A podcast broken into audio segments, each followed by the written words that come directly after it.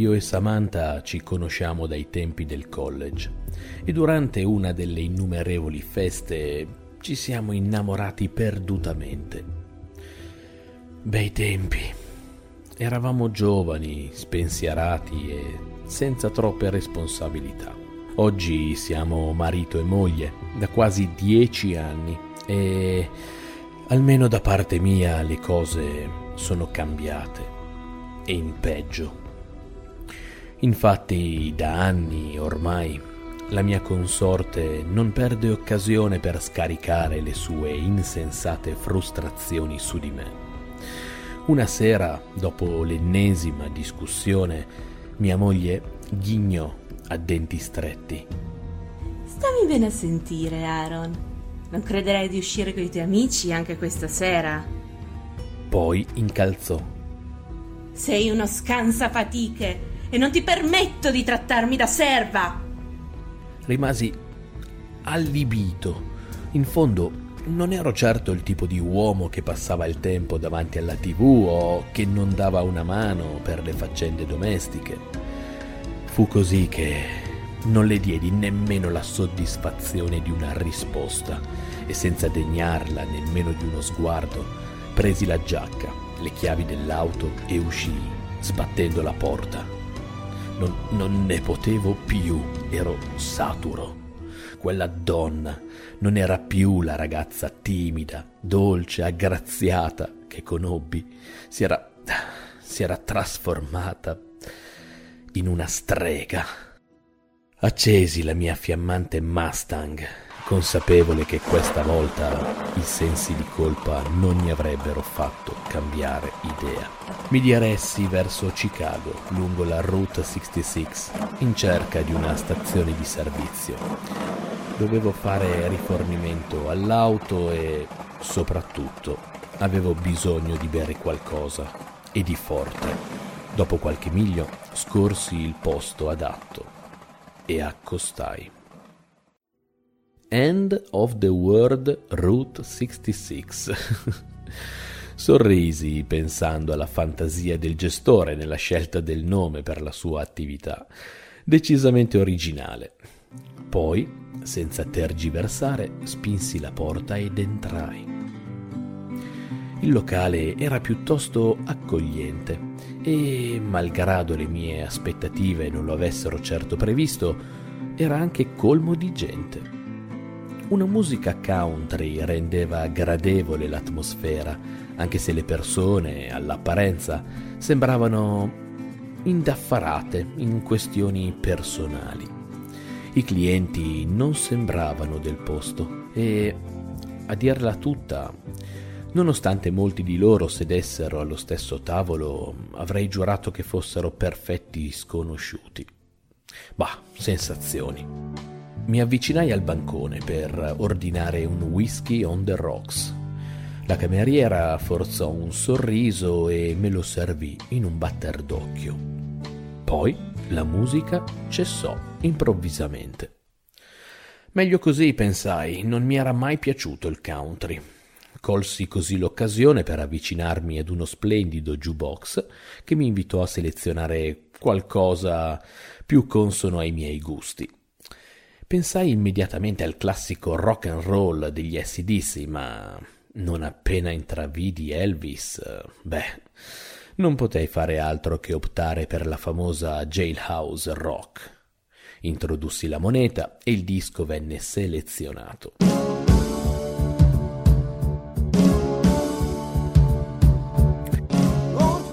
Le note armoniose del re del rock si diffusero nel salone tanto da trasformare quell'ambiente un po' lugubre in una vera e propria sala da ballo. Mi voltai ed incredulo stropicciai gli occhi nel vedere gli stessi individui persi nei loro affari poco prima, coinvolti ora in una ballata rock, sorridenti, fieri, come se fossero stati svegliati da un letargo decennale. A un certo punto, una bellissima ragazza, abbigliata come Daisy Duke di Hazard, mi prese per mano e mi trascinò in quella bolgia.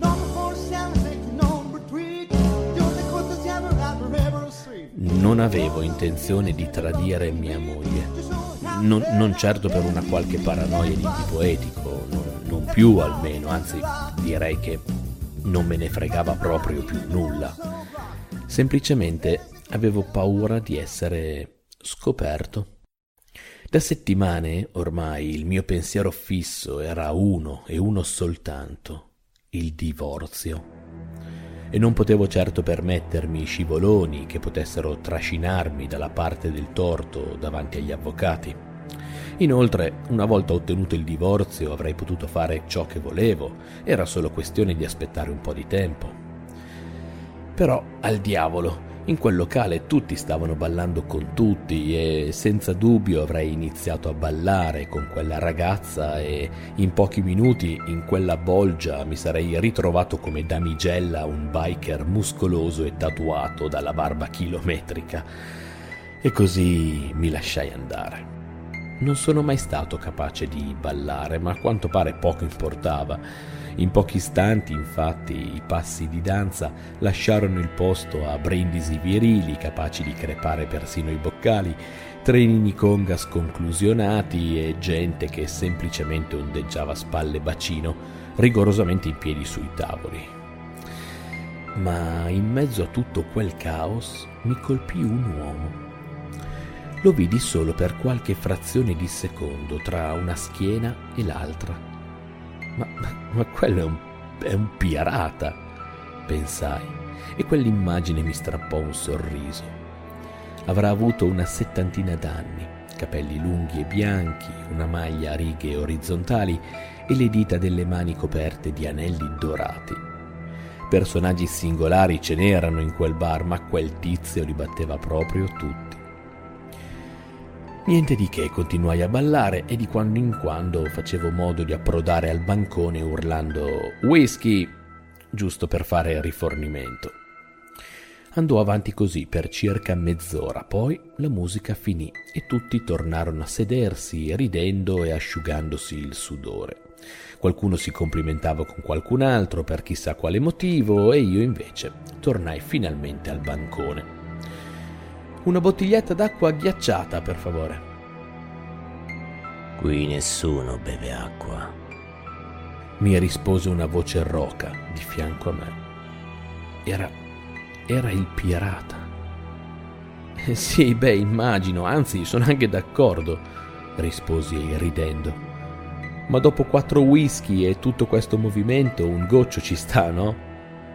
No, rispose serio il pirata. Qui nessuno beve acqua. Continuò. Vuoi qualcosa di fresco? Fagli un Hell on the road, Jasmine.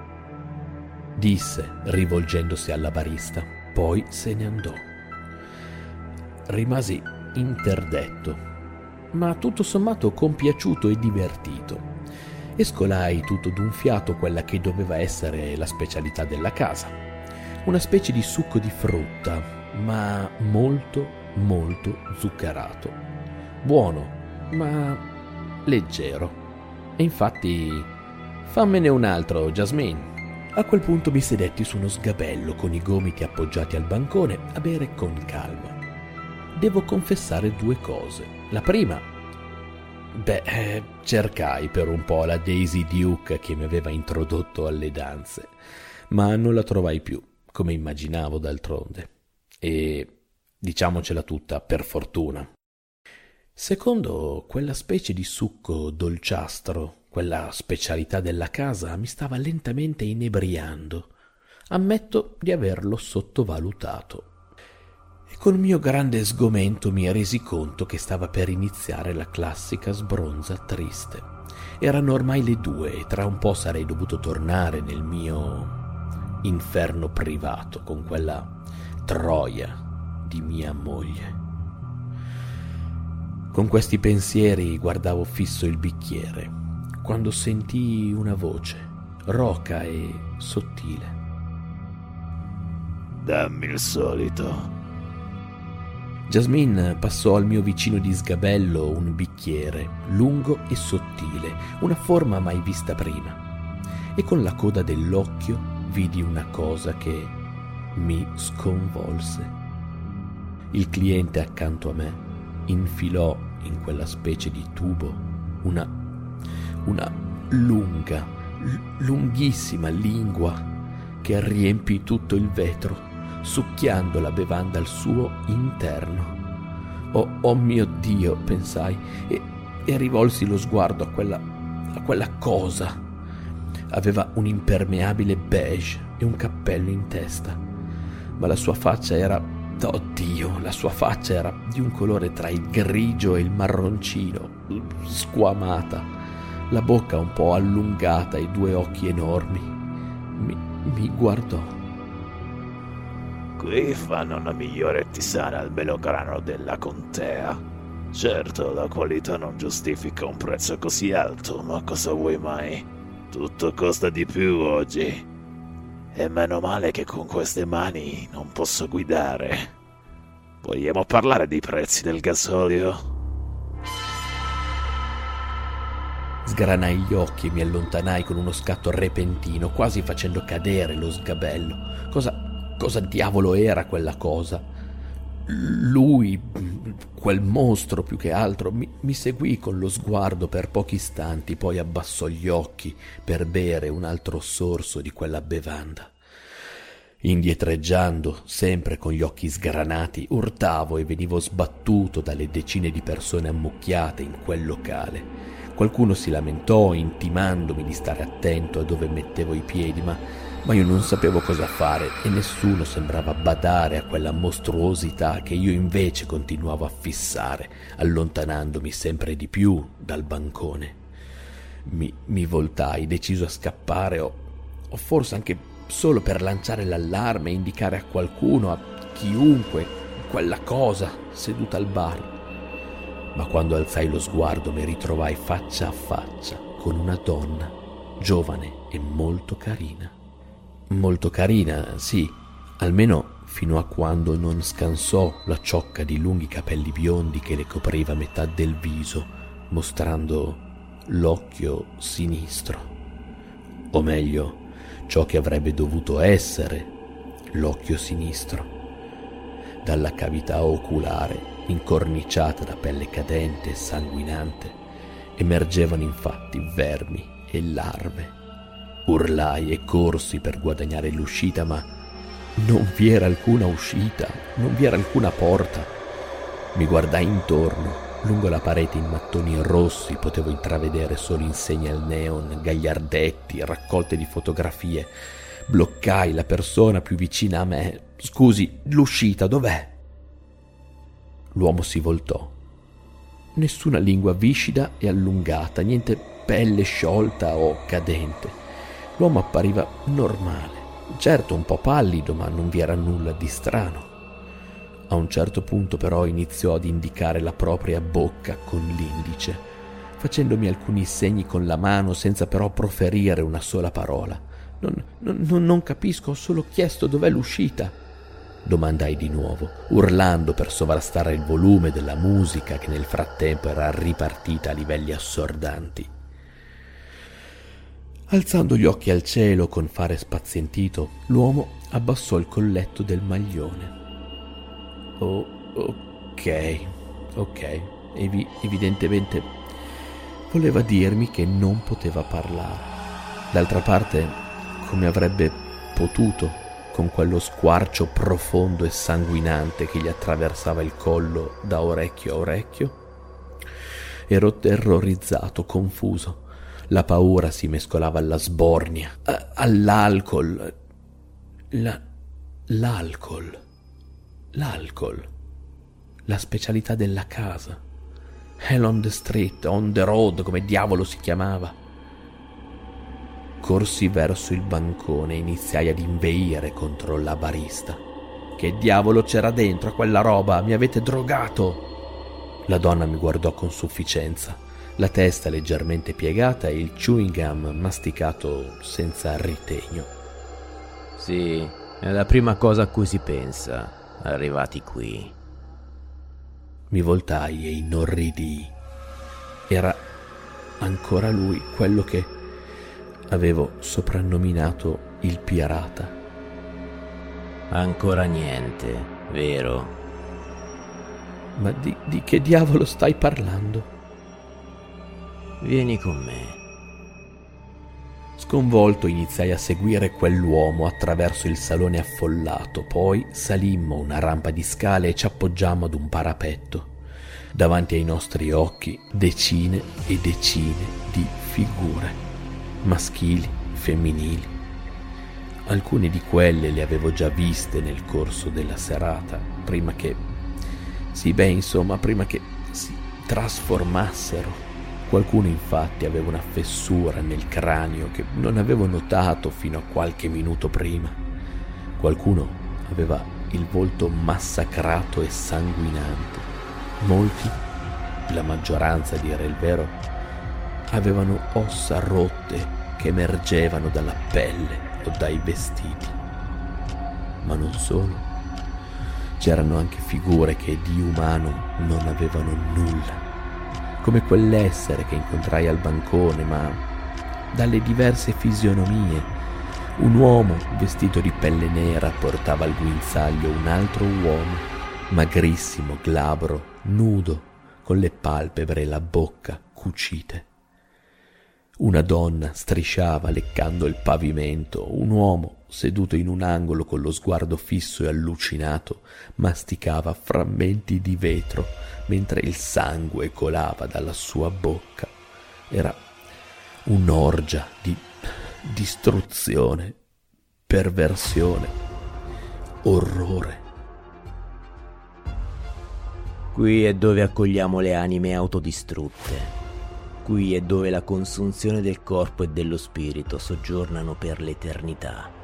Anni spesi ad arrendersi all'angoscia attraverso scappatoie e vie di fuga, rifiutando qualsiasi sforzo o tentativo di alzarsi in piedi. Morti fuori e morti dentro. Prima si danza in preda all'ebbrezza, poi l'entusiasmo si spegne e si torna al buio che ci compete e davanti al quale abbiamo chinato il capo. Questo è il deserto dell'essere. Questo è il rifugio di chi odia la moglie. Questa è la consolazione di chi sfoga la frustrazione iniettandosi eroina o premendo sull'acceleratore. Questo è il median della società. Questo è il nulla eterno.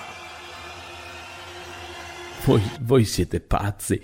Questa, no, questa è solo una festa in maschera dove servite di nascosto droghe e merda del genere. Io voglio andarmene. E nessuno te lo impedisce. Quella è l'uscita, disse il pirata, indicando una zona della parete che credevo di aver controllato senza trovare l'uscita e invece l'uscita c'era. E la usai, corsi più forte che potevo, corsi via, salii sulla mia Mustang e partii diretto verso casa. Ero decisamente ubriaco e non avrei dovuto mettermi al volante, ma volevo andarmene in fretta e furia. L'orrore che avevo appena vissuto era decisamente troppo, anche più di quella strega di mia moglie. Preferivo tornare a casa da lei piuttosto che stare nelle vicinanze di quel posto. Mentre mi avvicinavo all'isolato di casa, però, iniziai a sentire numerose sirene, accompagnate dalle luci blu intermittenti di polizia e ambulanze. poliziotti e agenti stavano allontanando curiosi e vicini mentre delimitavano una scena del crimine. L'immagine, la scena mi lasciò perplesso, sbigottito. Il nostro quartiere era uno dei più tranquilli e nel vicinato non si erano mai verificati episodi significativi di criminalità. Scesi dall'auto e mi avvicinai alla folla, chiedendo spiegazioni ma stranamente nessuno sembrava vedermi o darmi ascolto. Poi udii uno scambio di battute tra due persone poco distanti da me, le quali stavano discutendo di quanto accaduto. Che quello fosse un pazzo lo sapevamo, ma arrivare a tanto. Altri commentavano Lui ultimamente era fuori di testa. Povera lei, ma povero anche lui dopo tutto. Sono drammi dove nessuno ha ragione. Ma che diavolo era successo? Poi vidi i paramedici spingere fuori da casa mia due barelle con sopra due cadaveri. Improvvisamente ricordai tutto. Quella sera non ero uscito di casa dopo aver litigato con Samantha. Quella sera si era consumato l'ultimo cruento atto di un matrimonio che sarebbe dovuto terminare molto tempo prima e magari in uno studio legale, non in una cucina imbrattata di sangue.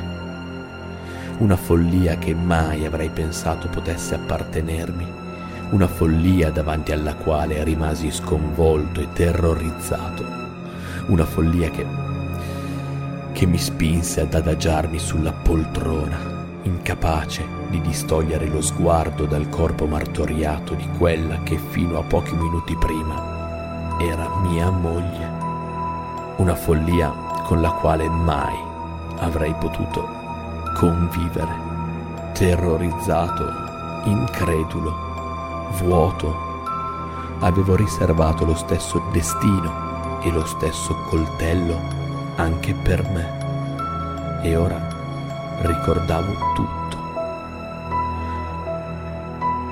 E con i ricordi così nitidi nella mia testa, lasciai la folla assiepata di fronte alla mia abitazione mi rimisi al volante e ricominciai a guidare. Questa volta però a bassa velocità, con calma.